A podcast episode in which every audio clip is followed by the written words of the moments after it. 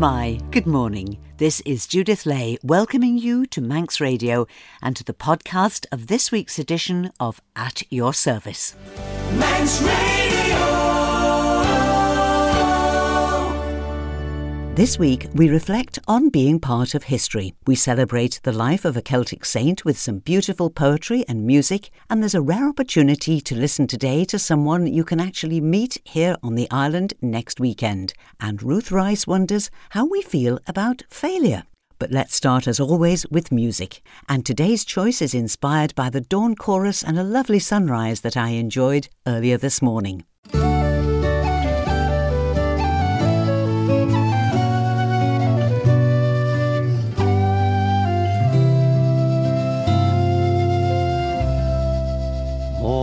Has broken like the first morning.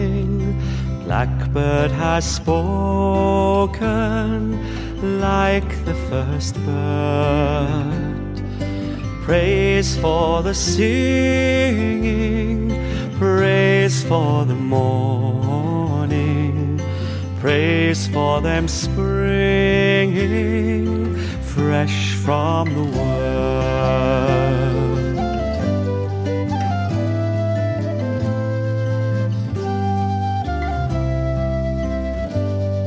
Sweet the rain's new fall, sunlit from heaven, like the first dew fall on the first grass praise for the sweetness of the wet garden, sprung in completeness where his feet pass.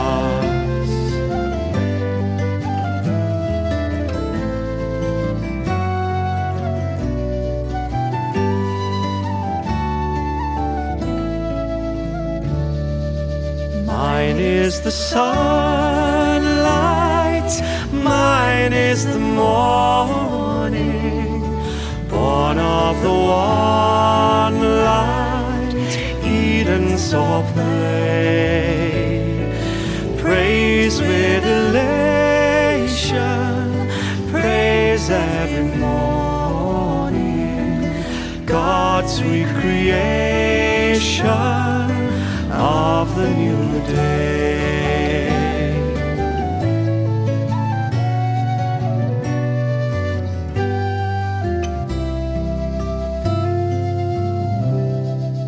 Morning has broken like the first morning.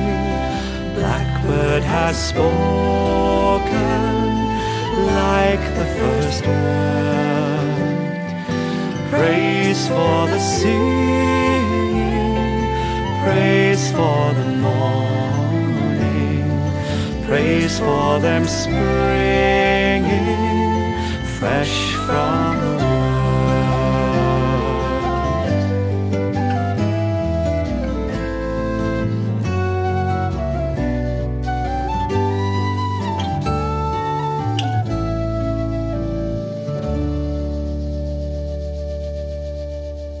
Aled Jones and Nell Bryden with Morning Has Broken.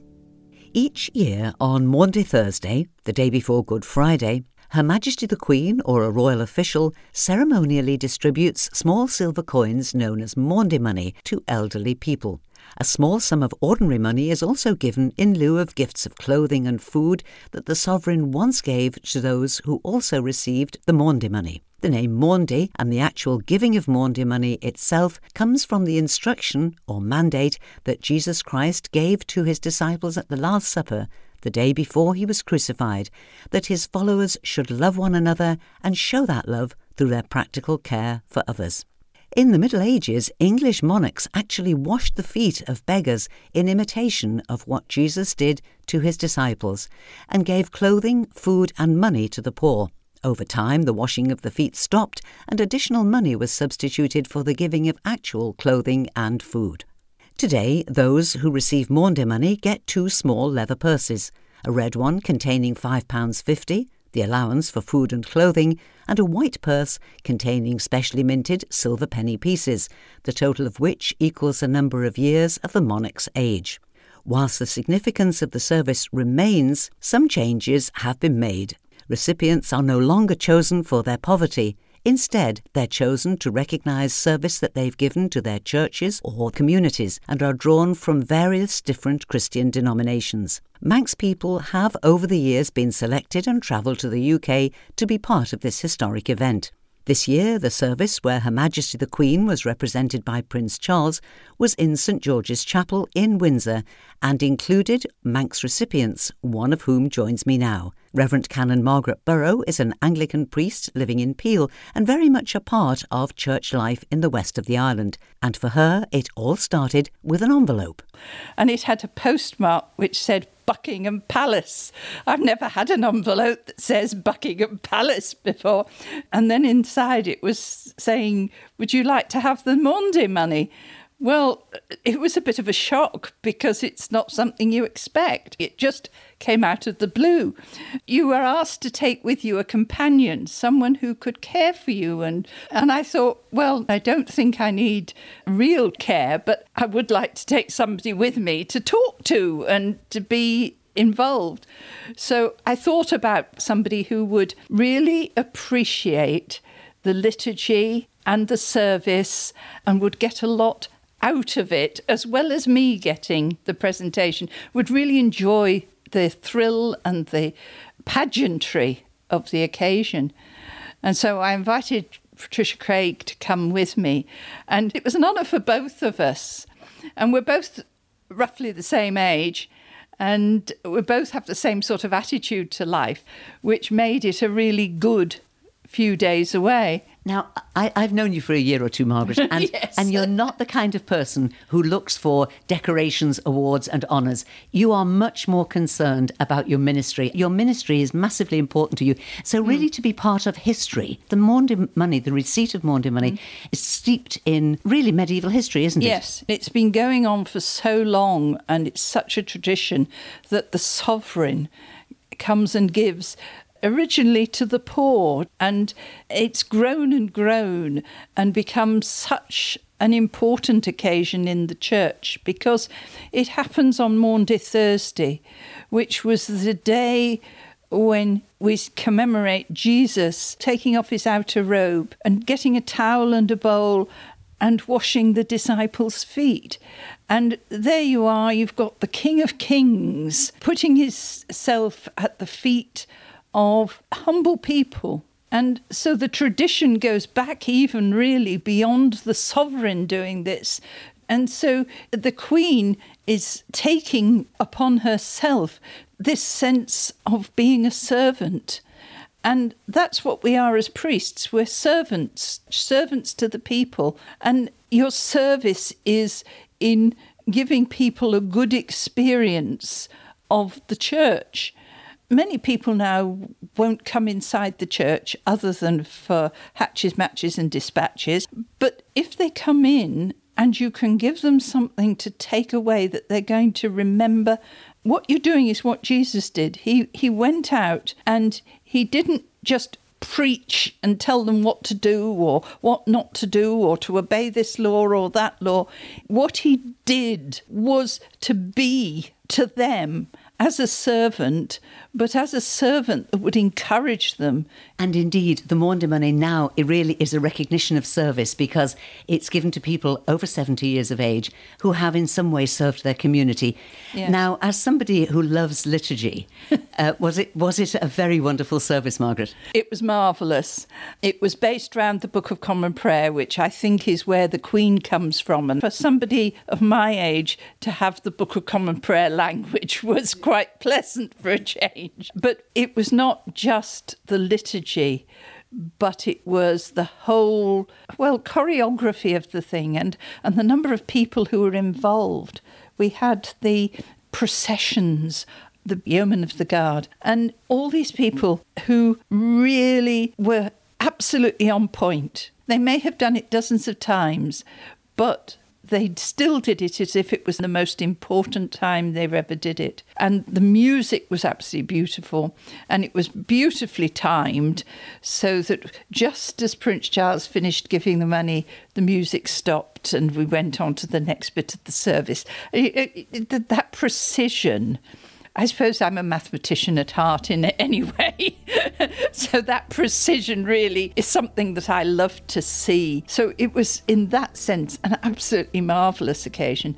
But the thing that really, I think, uplifted me and uplifted many people was that the last piece of music as Prince Charles was going round, there was a very, very long introduction before the choir came in. And, and it, was, it was a relatively small choir, but boy, did it hit the ceiling. and, and it was just such a lovely thing and so uplifting. And then after we'd had the service, we went up and there was a reception and people were talking and you started talking to people you'd never seen before. And I, I bumped into somebody I hadn't seen for more than 10 years who is 91 and a priest and like me ordained in her later years. And she was receiving the Maundy money I went to embrace her, and she just looked at me, and the delight on her face and the joy. You know, we both experienced something, we both really enjoyed it. Somebody else who you know who also has been in the same sort of position as you and really served the Lord.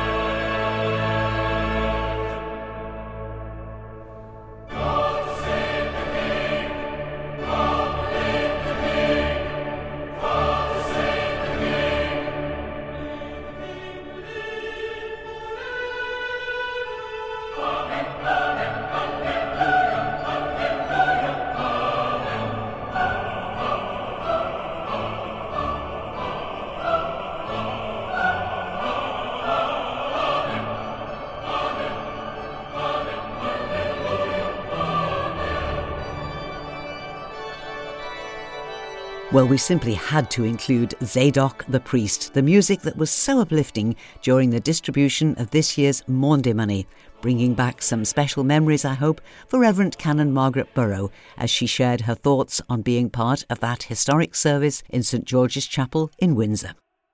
A few days ago, on June the 9th, the church celebrated the feast of St Columba, the Irish monk who lived in the 6th century. Columba was given the name Crimthann when he was baptized, but when he was a boy he was so often found praying in the town church that his friends called him Columcille, meaning dove of the church, and it was as Com, or its Latin form Columba, that he was known for the rest of his life. He was ordained priest in his early twenties, and when a cousin gave him some land at Derry, he decided to start a monastery. He travelled through Northern Ireland teaching Christianity and inspiring people by his personal holiness. In just 10 years, he founded 30 monasteries. But Columba's strong personality made him some enemies. He was accused of starting a war between two Irish tribes and was sentenced by the High King never to see Ireland again, but to spend the rest of his life in exile. With just 12 companions, he sailed from the shores he loved and settled on a bleak island called Iona off the coast of Scotland. The monks made occasional visits to the Scottish mainland, preaching Christianity, and very soon their community had 150 members. Columba spent the rest of his life on Iona, praying, fasting, and teaching his monks. He inspired the missionary work of his monks, and long before his death at the end of the 6th century, he was regarded as a saint and is today a beloved figure in Celtic tradition. We recall his deep love of nature and deeper love of God with words brought to us by Phil Crane and music from Emma Christian. A poem by the Scottish author Kenneth Steven entitled Columba. A film lies across the water meadows like a muslin shawl. Birds lament among rushes, their low voices trailing like beads of glass. The sun has not been born yet, remains under woods and hills. Columba goes down, his ankles buried by soft water, by green fronds, slippery, making no more sound than a deer. The swans drift over the water, so white they hurt the eyes. He stops, forgetting everything, as he watches the stoop and silver of their grace, the sudden ripplings of their backs cast by wind, the furlings of the huge wings like shards of ice. They too are prayers, personified, awakenings of God in the morning waterland. He goes on to the strange stone head carved and lying dormant in the grass. Those wide eyes never blinked, the ringlets of stone hair curling about the enigma of a half buried face. He comes here even though the smiths who cut this have known only gods of wood and loam, have chanted under the wheel of stars, made strange offerings of fire and wheat and gold. Here at the water meadow's end he finds the Christ, ripe in his heart, his lips brim with words that soar like larks into the sky, almost as if some spring of light and joy wells from the ground beneath. He kneels in the wet softness of the earth and smells the springtime yellow in his veins become the place he prays in.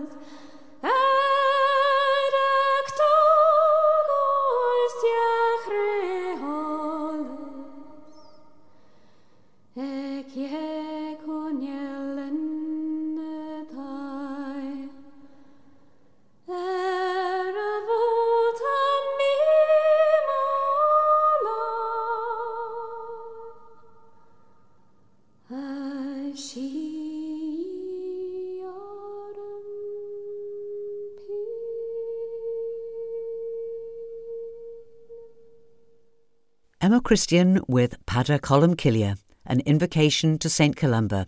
And before that, Phil Crane brought us the words of Scottish poet Kenneth Steven. And if you thought you could hear birdsong behind Phil's voice, you were right.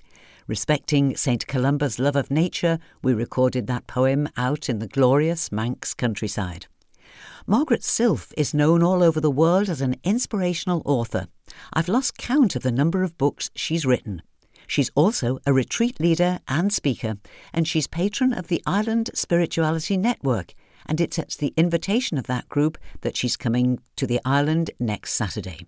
Just like the Island Spirituality Network, Margaret is committed to working across and beyond the denominational divides to help everyone to develop a strong spiritual life that's right for them. So the day that Margaret will be leading is open to everyone of all faiths and none.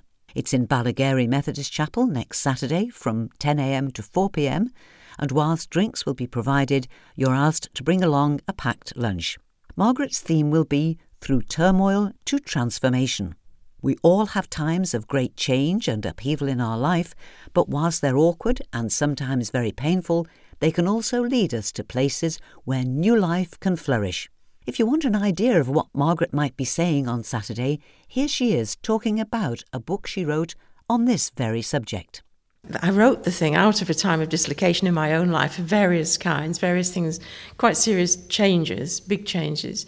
But I think the same patterns apply, whether we're looking at personal crises, losses, or maybe sudden illness, injury, bereavement, including that very apparently minor things can dislocate us and pull us out of the comfort zone and open up the fault lines, and, and suddenly we're in an earthquake emotionally. And when I look at those things in people's personal lives, I see very strong connections between the patterns there and the patterns that are existing in in the apparently much bigger global breakdowns that we're facing, like the uh, crisis in climate change, the economic crisis, the crisis of poverty, the crisis of uh, the breakdown of trust in institutions generally, or in some areas anyway.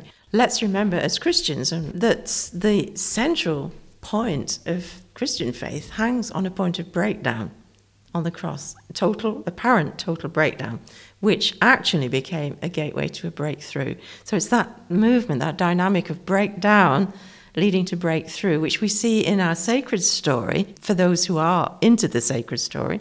But it's just as clear there in the science story, in chaos theory, in the new cosmology, in the story of life on this planet has gone through many extinctions and not rebirths exactly, but a re-emergence of something not just the same but surviving, but actually transcending what went before, taking a quantum leap forward.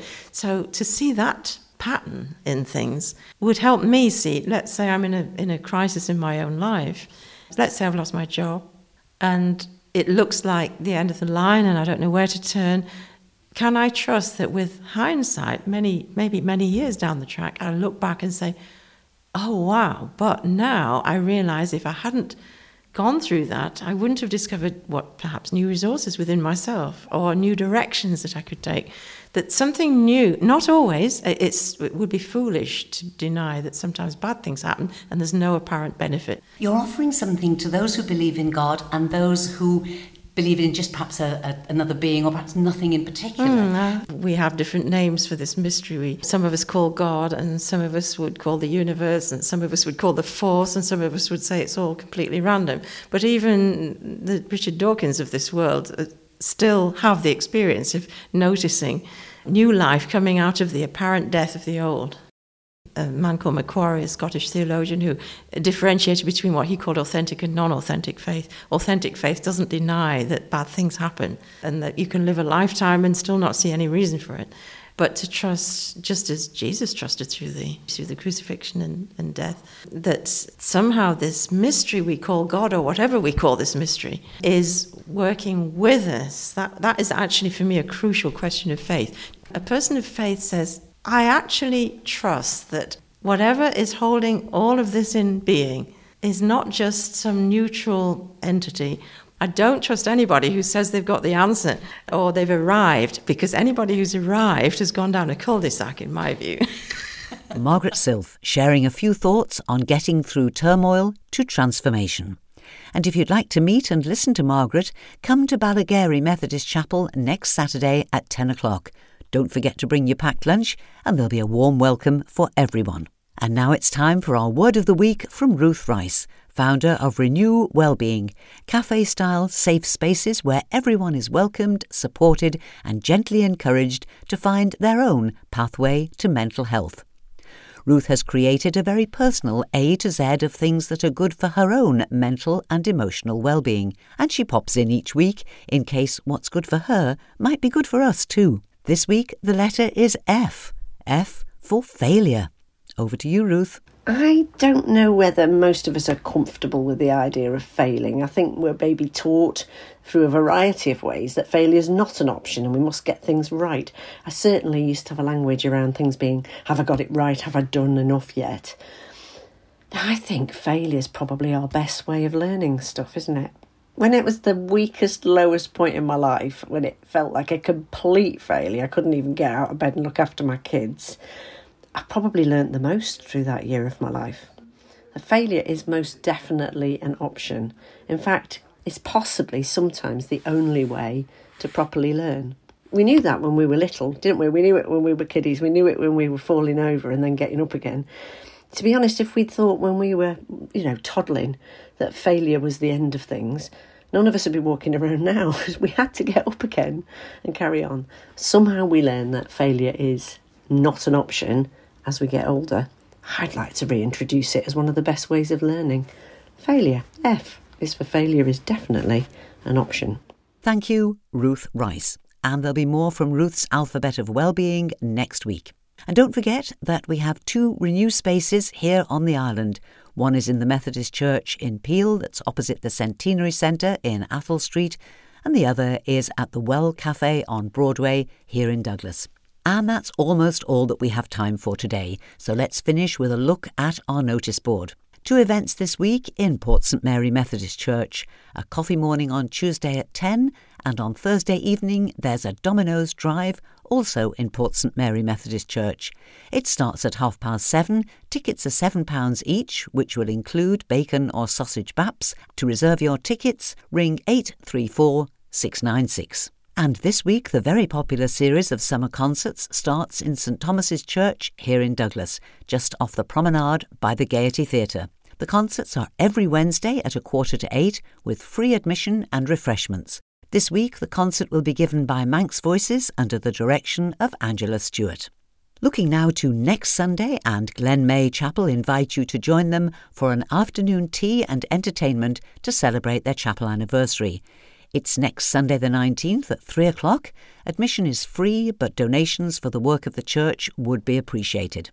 Also, next Sunday at 3 o'clock, there'll be a Taizé workshop in the woods at Dalby, a chance to share a peaceful afternoon together and learn some Taizé chants. Everyone's welcome. You don't need to have sung Taizé before. It's very easy to pick up, so just come and enjoy. Meet in Dalby schoolrooms behind St James's Church at 3 o'clock next Sunday. Then walk down to the woods together for the workshop, returning to the schoolrooms for a bit of a tea, with the option of staying on for a Taizé service at half past six in Dalby Church. There's no charge, though donations would be appreciated. The walk is approximately 30 minutes on roads and tracks, so sturdy footwear would be advisable, and you will need midge repellent and maybe a hat to wear in the woods. Numbers are restricted, so please book in advance by contacting Cheryl on 843 471. The wet weather alternative will be in the schoolrooms. And last but by no means least, the next Mariners service will be held next Sunday, the 19th, in Sandygate Chapel. As usual, it'll be at half past six, and the preacher will be Mrs. Marilyn Cannell, with supper and community hymn singing after the service. And that's all that we have time for now, but I'll be back in the studio tonight from nine with Sundown. Easy listening music to round off the weekend, and I'd love you to join me if you can. Do please email me if you've got items for the notice board, judithlay at manxradio.com. So, till whenever we meet again, this is Judith saying thank you for listening, and I wish you and those you love a blessed and peaceful week and a very good morning.